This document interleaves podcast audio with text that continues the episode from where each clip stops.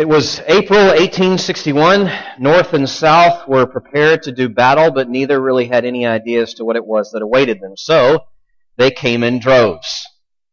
Uh, they knew very little of um, army discipline or drill or life in the open or following orders or mastering weapons, digging earthworks, uh, enduring uh, food shortages and agonizing homesickness, combating diseases that they had never heard of, uh, wounds, injuries they had never been told of, medical treatments towards both that were both painful and, frankly, in hindsight, pathetic.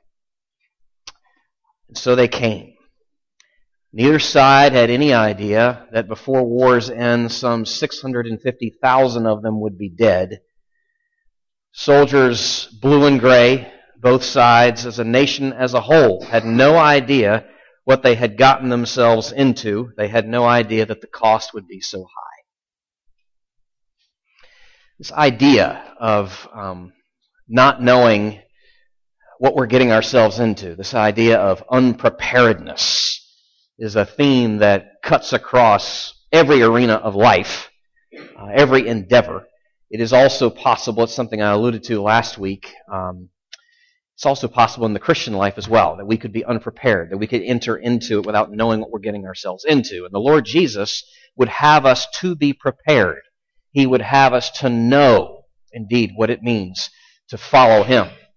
And so He speaks, and He speaks as He does, and we find here in Matthew chapter 10. So if you have a Bible with you, I'd ask you to turn with me uh, to where we're going to be settling in for a little bit uh, here this morning. Matthew chapter 10.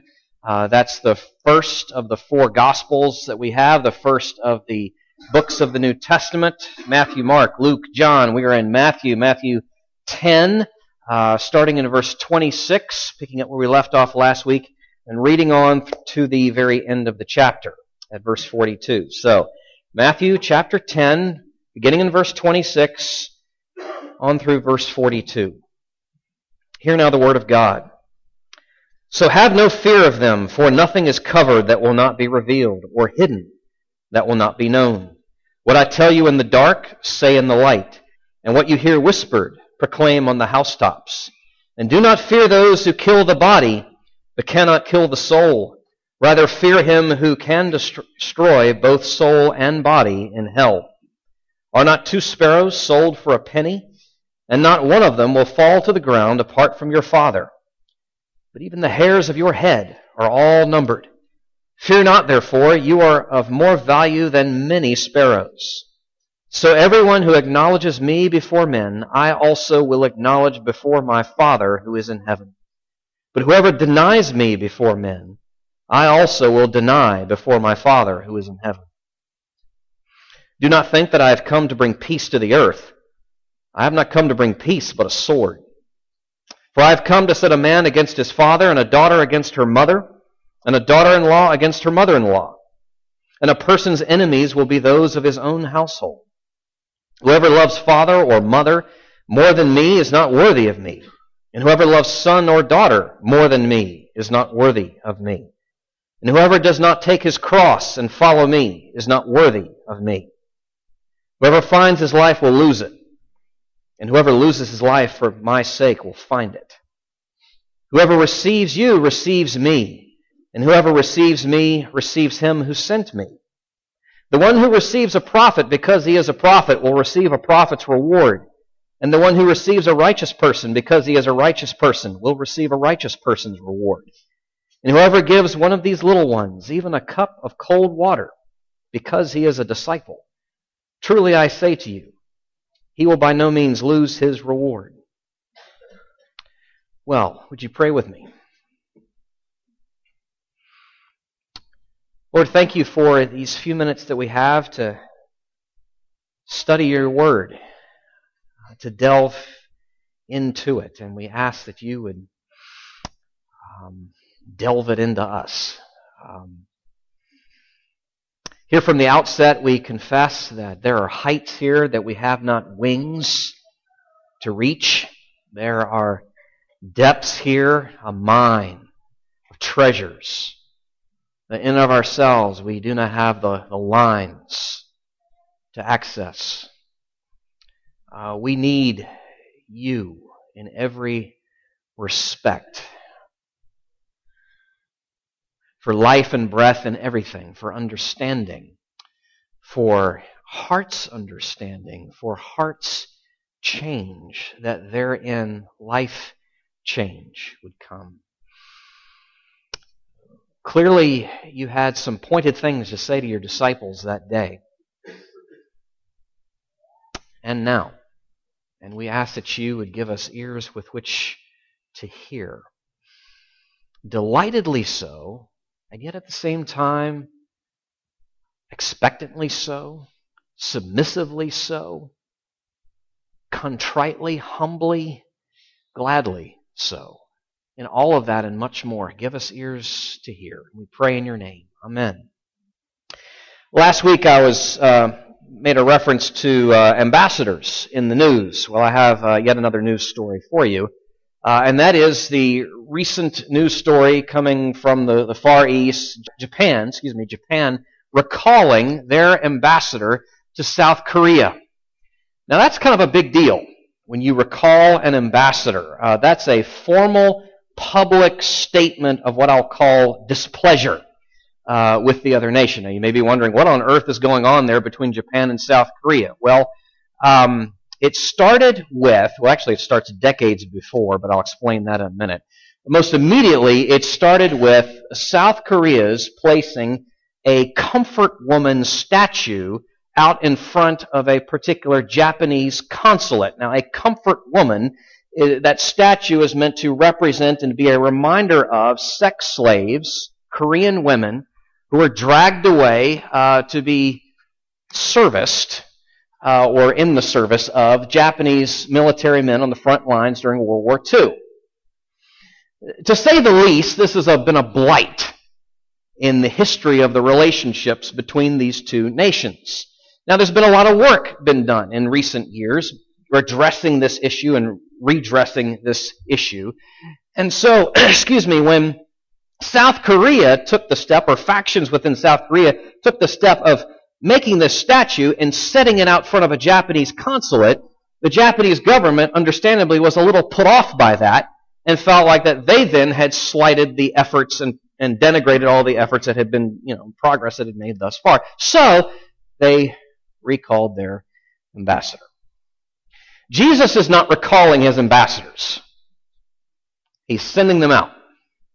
He's sending them out. And that is a major theme that we see here in Matthew chapter 10 the calling, the commissioning, the sending forth of the twelve. Oh, and then, by the way, also the instruction, the teaching that Jesus is giving those twelve as he is sending them forth as ambassadors, as his followers. Um, and, and, it hasn't changed. Uh, he is still yet saying to his followers, You are my ambassadors. As I'm sending you forth into this world, you are my ambassadors. That calling has not changed. And fundamentally, really, the instruction has not changed either the, the principles still hold. As followers of Christ, those of us here this morning that would uh, describe ourselves in that way, as followers of Christ, we need to recognize that we have been, we talked about this last week, sent in His name. Sent in His name. As followers of Christ, we have been sent in His name. What Jesus would have us to know and understand is that there are things that we need to know as we go in His name.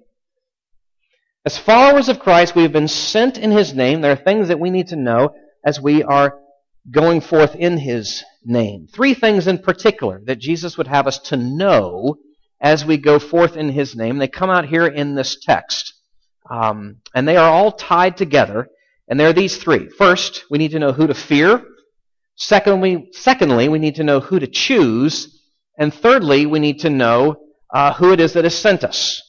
So these three who's who to fear, uh, who to choose, and who has sent us. The, the nature, the difficulty, the, the strain, uh, all that's involved in this mission demands that we have those three things in front of us, and those things are what Jesus uh, lays out here in this passage. So, firstly, who to fear.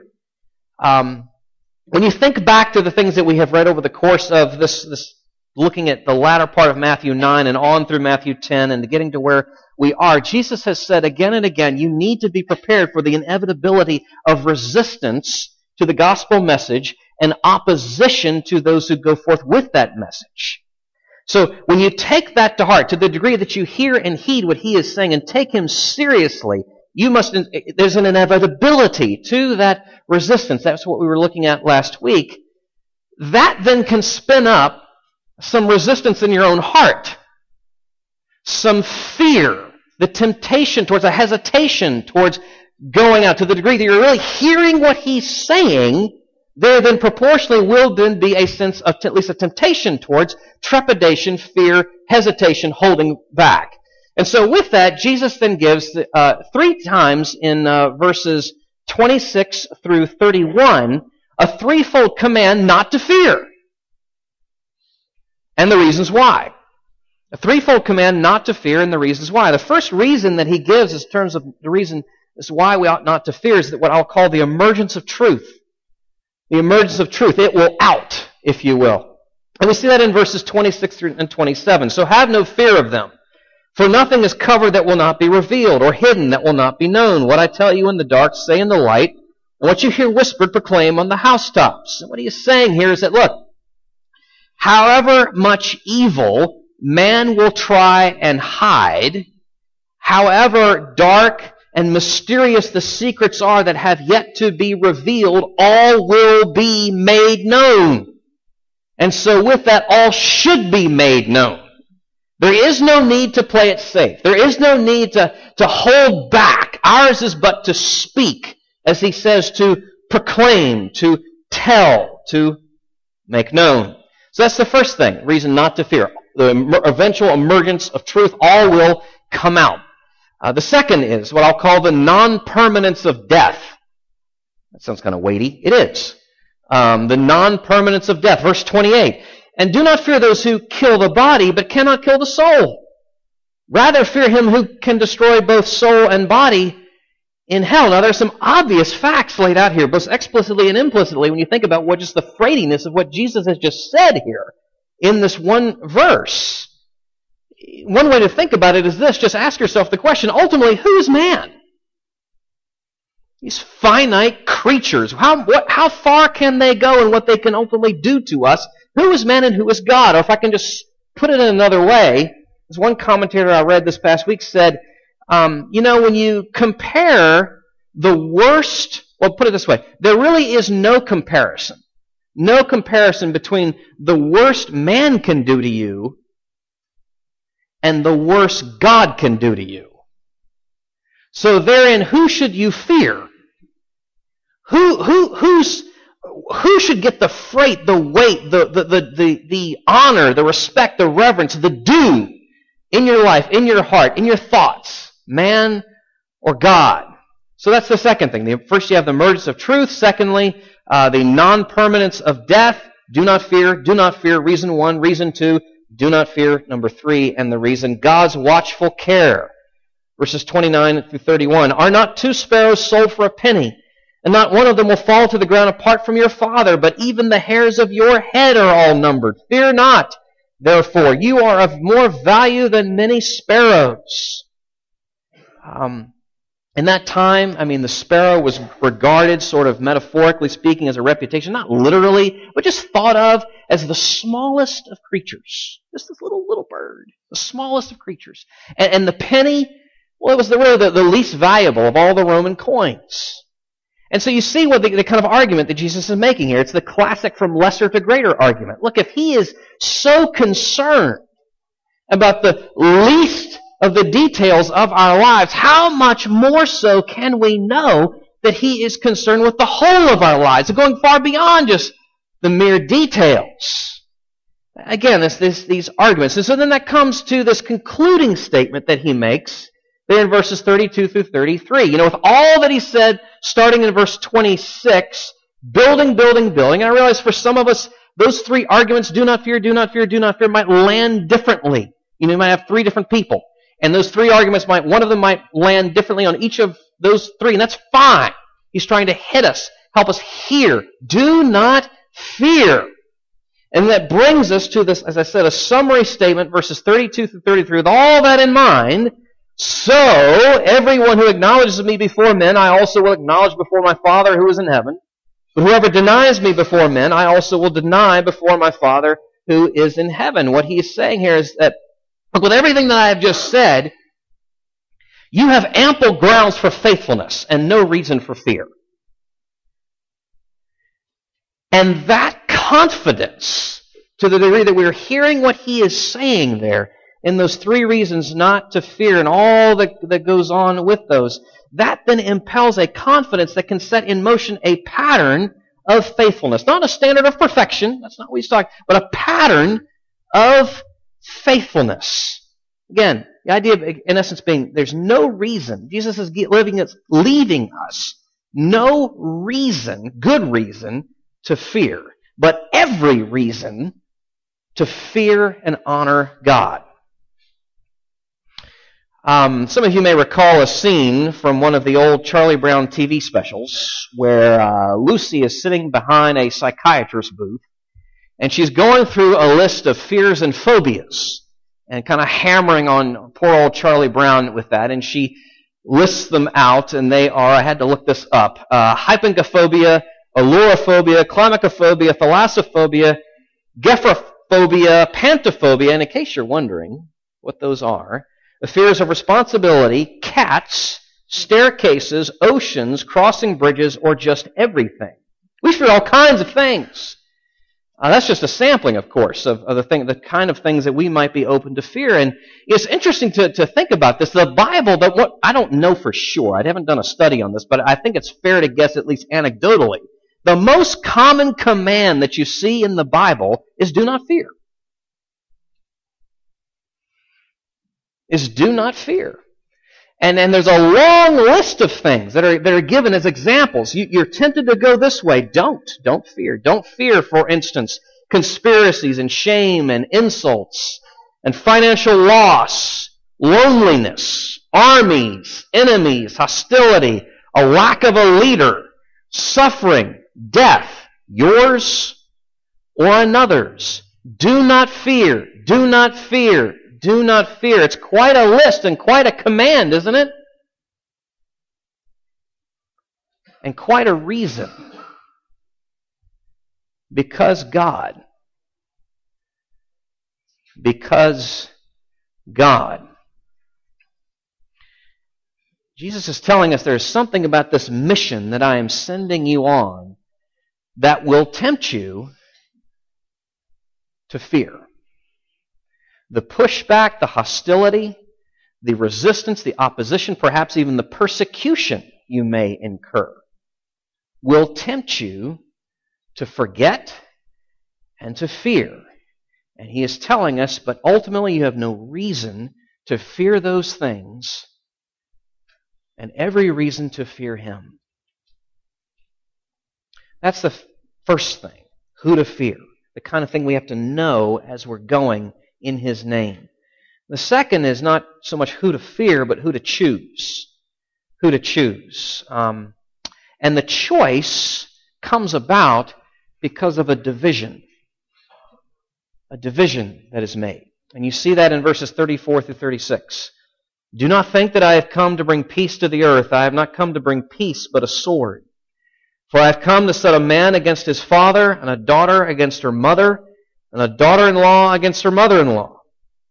And a person's enemies will be those of his own household. Now this is really, if you're a student at all of the Bible, this is, ought to hit you as a little surprising. That Jesus would say, I've come to bring division. Because he's described elsewhere as the Prince of Peace. And even in the Beatitudes, Sermon on the Mount, back in Matthew chapter 5, his followers are described as peacemakers. And the gospel is described as a, a message, the gospel of peace, a message of peace and reconciliation. Us and God, us and one another, us within ourselves, us ultimately one day with creation itself of peace and reconciliation. this seems really, can seem puzzling, but it's right there. It's right there plain in the text. And it's, it's, it's, it's not that Jesus came for the purpose of causing division, but ultimately his coming brings division. That is inevitable because he demands unconditional allegiance. He will brook no rival whatsoever. And so with that, that therein will bring division between people and therein a decision. The division that he brings causes decision for his followers, if I can put it that way. And you see that in verses 37 and 39.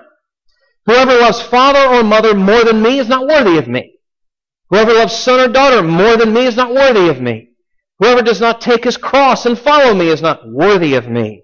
Whoever finds his life will lose it, and whoever loses his life for my sake will find it. Oh, do you hear what he's saying? It reminds me of Lewis in Mere Christianity, that our classic argument that he makes that if you really listen to what Jesus is saying here, he's either the worst liar, just a fiend, or a lunatic, just a nut job, or he's Lord. And there's really no wiggle room between those options. You hear what he's saying, the claims that he is making. Let me just, so the backdrop to this, this division and this decision that he's demanding is his supremacy. That he's just assuming about himself. And you can see that it's implied and it's implicit and explicit in some of the things we've already seen, and it flows on as you just keep reading. Let me back up and help you see some of what I'm talking about. Verse 32, 33. Jesus says that your eternal destiny hinges on how you respond to Him. That's what He said.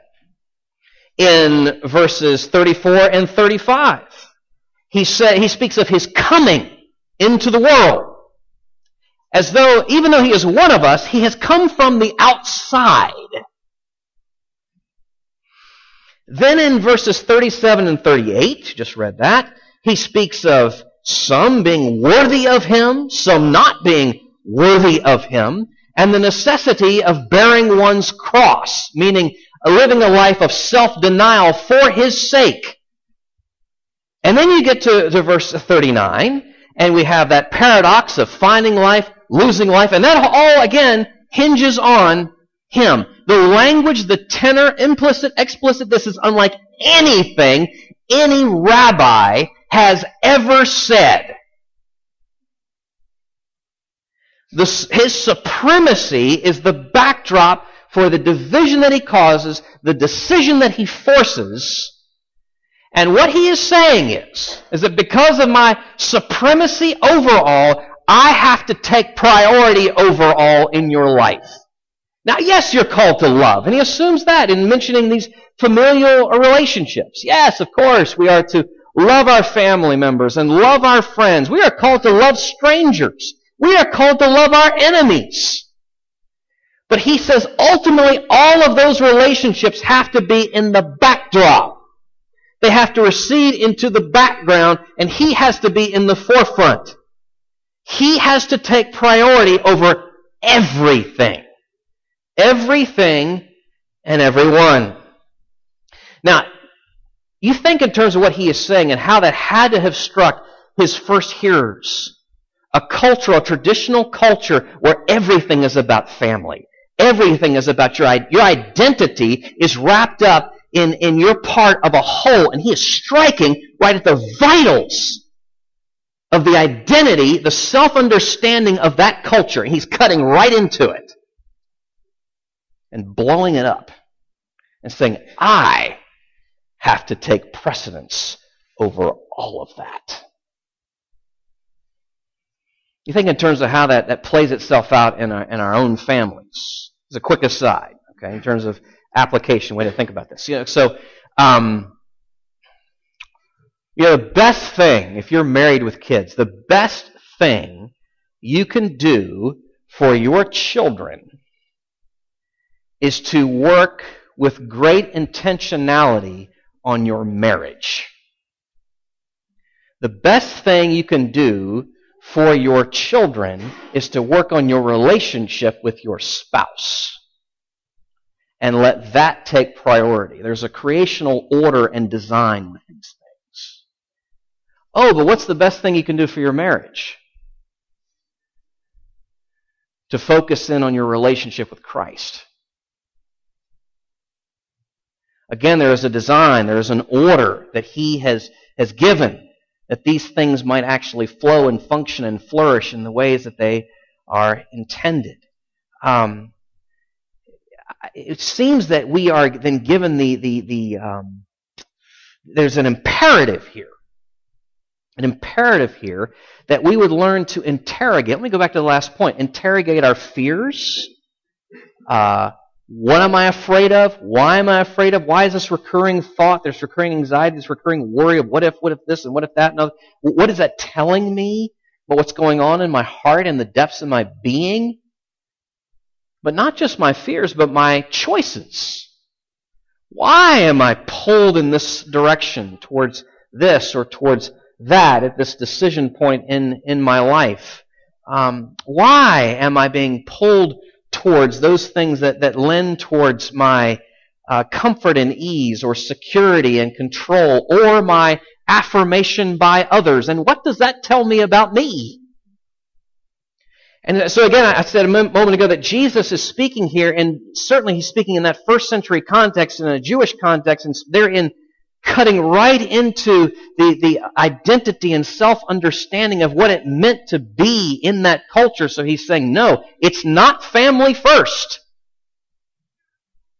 It's me first. And he cuts right into the, the same temptations towards idolatry in our own day which I understand is not a traditional culture, really. We are a post-traditional, post-Christian, post-modern, post-postmodern everything. We're in an individualistic based culture, and he's speaking to that as well. Cutting right into our own self-understanding. He's saying, to the traditional culture, no. Family is not first, I am first. To us in our own day, he is saying, no, you are not first. Your own freedom, your own independence, your own desire for fulfillment, and all of that stuff that you're all about, that, no, I am first. I am first. If you're to follow me. To every culture, to every person, he speaks right into what we would otherwise think is our identity and our self and says, no, it is me. It is me. I take the priority. Jesus is saying there's something about this mission that I am sending you on. You need to know that. And you need to hear that. Not just who to fear, but who to choose. And lastly, who to fear, who to choose, who has sent you. There's something about this mission where we're going to get tempted to get knocked off center on all these three things. Who to fear, who to choose, and last, who has sent us. We are, you've heard me say a time or two, perpetual spiritual amnesiacs. And Jesus is speaking to that here. And, and here he's, he's speaking and he's picking up on a theme that we've seen all through Matthew 10, what I'll call the principle of extension. The idea being that, that as, as we go forth, as he sends us forth, he wants us to understand that we are going forth in an extension of his very ministry. We talked about this a few weeks ago. He describes us elsewhere as his co-laborers. We go forth with his message, according to his methods, relying on his strength. And therein, this is what we talked about last week, we should expect his response. That is to say, the response that we get to that message with those methods in his strength that response that we get, we should understand, especially when it's not positive, we should understand that ultimately that's not resistance or opposition to us, but to Him. It's that idea of extension, this principle of extension, our going in His name. Well, here there's a slight shift in the emphasis on that. The principle's still there. He's still addressing that, but there's a shift. A slight shift. in verses 40 and 42, through 42. Whoever receives you receives me, and whoever receives me receives him who sent me. The one who receives a prophet because he is a prophet will receive a prophet's reward, and the one who receives a righteous person because he is a righteous person will receive a righteous person's reward. And whoever gives one of these little ones even a cup of cold water because he is a disciple, truly I say to you, he will by no means lose his reward. Jesus is saying here, look, there's a shared reception and a shared reward. Um, in terms of shared reception, again, he's spoken to this all right already. Excuse me. It's that the idea of, of the apostles uh, as, as a similar uh, concept with the Hebrew concept of the shaliach, that meaning you go forward in the name of the one who has sent you, so how you are received is ultimately an extension of how the one who has sent you is being received. Positively or negatively. If they reject you, the messenger, they are rejecting the one who has sent the messenger and the message. If they receive you, if they embrace you, they are ultimately, it's not about you, it's they are ultimately receiving and embracing the message and the one who has sent you. But Jesus goes further with that. And, and by the way, that's an extraordinary thing because he's saying, it's speaking to the level which he identifies with us. And, and, and, our, and his sending us into this world. He goes further, though, and speaks of not just a shared reception, but of a shared reward. The idea being that, look, when they receive you, when they embrace you, they are to receive the same reward that is your due because they are sharing in the labor, sharing in the cost, sharing in the effort. The main thing with all of this that I want you to see, though, is this tie that is binding. Jesus, he says, is binding himself to us and us to him. And that, again, is something that we need to know as he sends us, that who has sent us? If I can put it this way, the backing, the backing that we have as we go in his name. Um, 2 Samuel chapter 10, verses 1 through 5, I'm taking you back, way back in Israel's history. If you want to find that and read it, uh, there are a bunch of first and seconds in the Old Testament narrative early on. Um, you've got First and Second Samuel, First and Second Kings, First and Second Chronicles. Well, First and Second, excuse me, Second Samuel 10. I want to read you the first five verses, um, going back to the first King David, if you will. For 2 Samuel 10, verse 1. After this, the king of the Ammonites died, and Hanun, his son, reigned in his place. David said, I will deal loyally with Hanun, the son of Nahash, as his father dealt loyally with me. So David sent by his servants to console him concerning his father. And David's servants came into the land of the Ammonites. But the princes of the Ammonites said to Hanun, their lord, Do you think because David has sent comforters to you that he is honoring your father? Has not David sent his servants to you to search the city and spy it out and to overthrow it? So Hanun took David's servants and shaved off half the beard of each and cut off their garments in the middle at their hips. Think about what that would look like. And sent them away. When it was told David, he sent to meet them, for the men were greatly ashamed. And the king said, Remain at Jericho until your beards have grown, and then return. And thus started the great war between Israel and the Syrian Ammonite army and the reason was not just because of this brotherhood, comradeship in arms felt between the, the general, the king, and his men. That's not, and nor is it just about petty revenge on David's part, but rather it is David is recognizing in this uh, an identity that he shares with his men. To reject those messengers was ultimately to reject him. And he knows himself to be the divinely anointed king of Israel. The divinely anointed king of Israel, and that is how his messengers have been received. And he identifies with that. Now, fast forward centuries later to great David's greater son, to Jesus himself and the sending forth of his messengers and how he identifies with them, with us. Now think with me. Whatever arena he sends you into, whatever calling, whatever endeavors is, is where you are, your station in life today, whatever it may be, out there in the marketplace or there is a stay-at-home mom, either one or some variation there in between. He's the one who has placed you there. And ask yourself this, where am I feeling stretched? Where am I feeling way outside my comfort zone? Where am I perhaps even meeting that resistance and feeling the, the edginess of that opposition against the gospel? Do you realize, do you, do you know who sent you? Do you know that you can appeal to him with that in mind? You sent me here. Help me. That's the backing that you have. That's the steel that you can have. That's the resolve that you can have. Knowing who it is who has sent you into that. Again, he's telling you, I'm us, as I'm sending you forth, there are things you need to know, and part of that is who sent you. Uh, and every, I said this earlier, to every one of these points, who to fear, who to choose, who has sent us, it tells us this is difficult, this is challenging.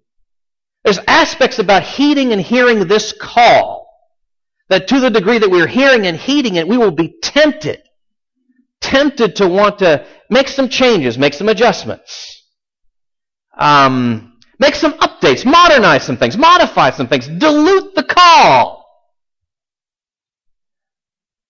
We aren't given the liberty to do that. In with this um, an account from the early days of the Civil War. It's a collection I've got at home, a great little book. It's a, synthesizing a whole bunch of different diary entries and letters and such and firsthand accounts. And well, early on, here's how the author sets it up and then the quotes. Patriotism had its limits. A Midwestern unit was being formed, and the enlisting officer proudly announced to a prospective member that the regimental flag would bear the words, victory or death. I object to the motto, the man said. Why so? the officer asked. How shall it be changed? The potential recruit answered, Make it victory or pretty badly wounded and I'm your huckleberry. Well, you can't fault the man's honesty and his ingenuity, but here's the deal. We don't get to change the motto. We don't get to change the motto. We are soldiers enlisted in following a king for his cause. We are disciples sitting at the feet of the master to learn in every scope from Him. We are the vine, He is the branches. We are finding our life, our very life, in Him. We are followers. That means we follow. We are followers of Jesus. And as we go in His name, He is making clear there are some things that we need to know as we go. Things such as who to fear, who to choose, and who sends us. Let's pray. Lord Jesus, as then, so now, there are a variation of ways that we respond to such words. Lord, even this morning, in this place where there is confusion, we pray that you'd bring clarity where there is offense, we pray that you'd bring humility. Where there's fear, we pray that you would bring confidence. We ask that you would work within us a keen awareness of who is speaking. For those here in this room, for those of us here in this room who would call ourselves, profess ourselves to be Christians, remind us we're followers and prompt us to ask, what does it mean to follow you? And to be receptive to your instruction. To go forth on your mission, the advancement of your kingdom in your name. To hear these things that we need to know, and then, oh, would you be merciful to bring them to mind? Even this week, we leak, we forget, consciously or unconsciously. Oh, would you bring these things to mind when it counts, when they're needed? We pray in your name. Amen.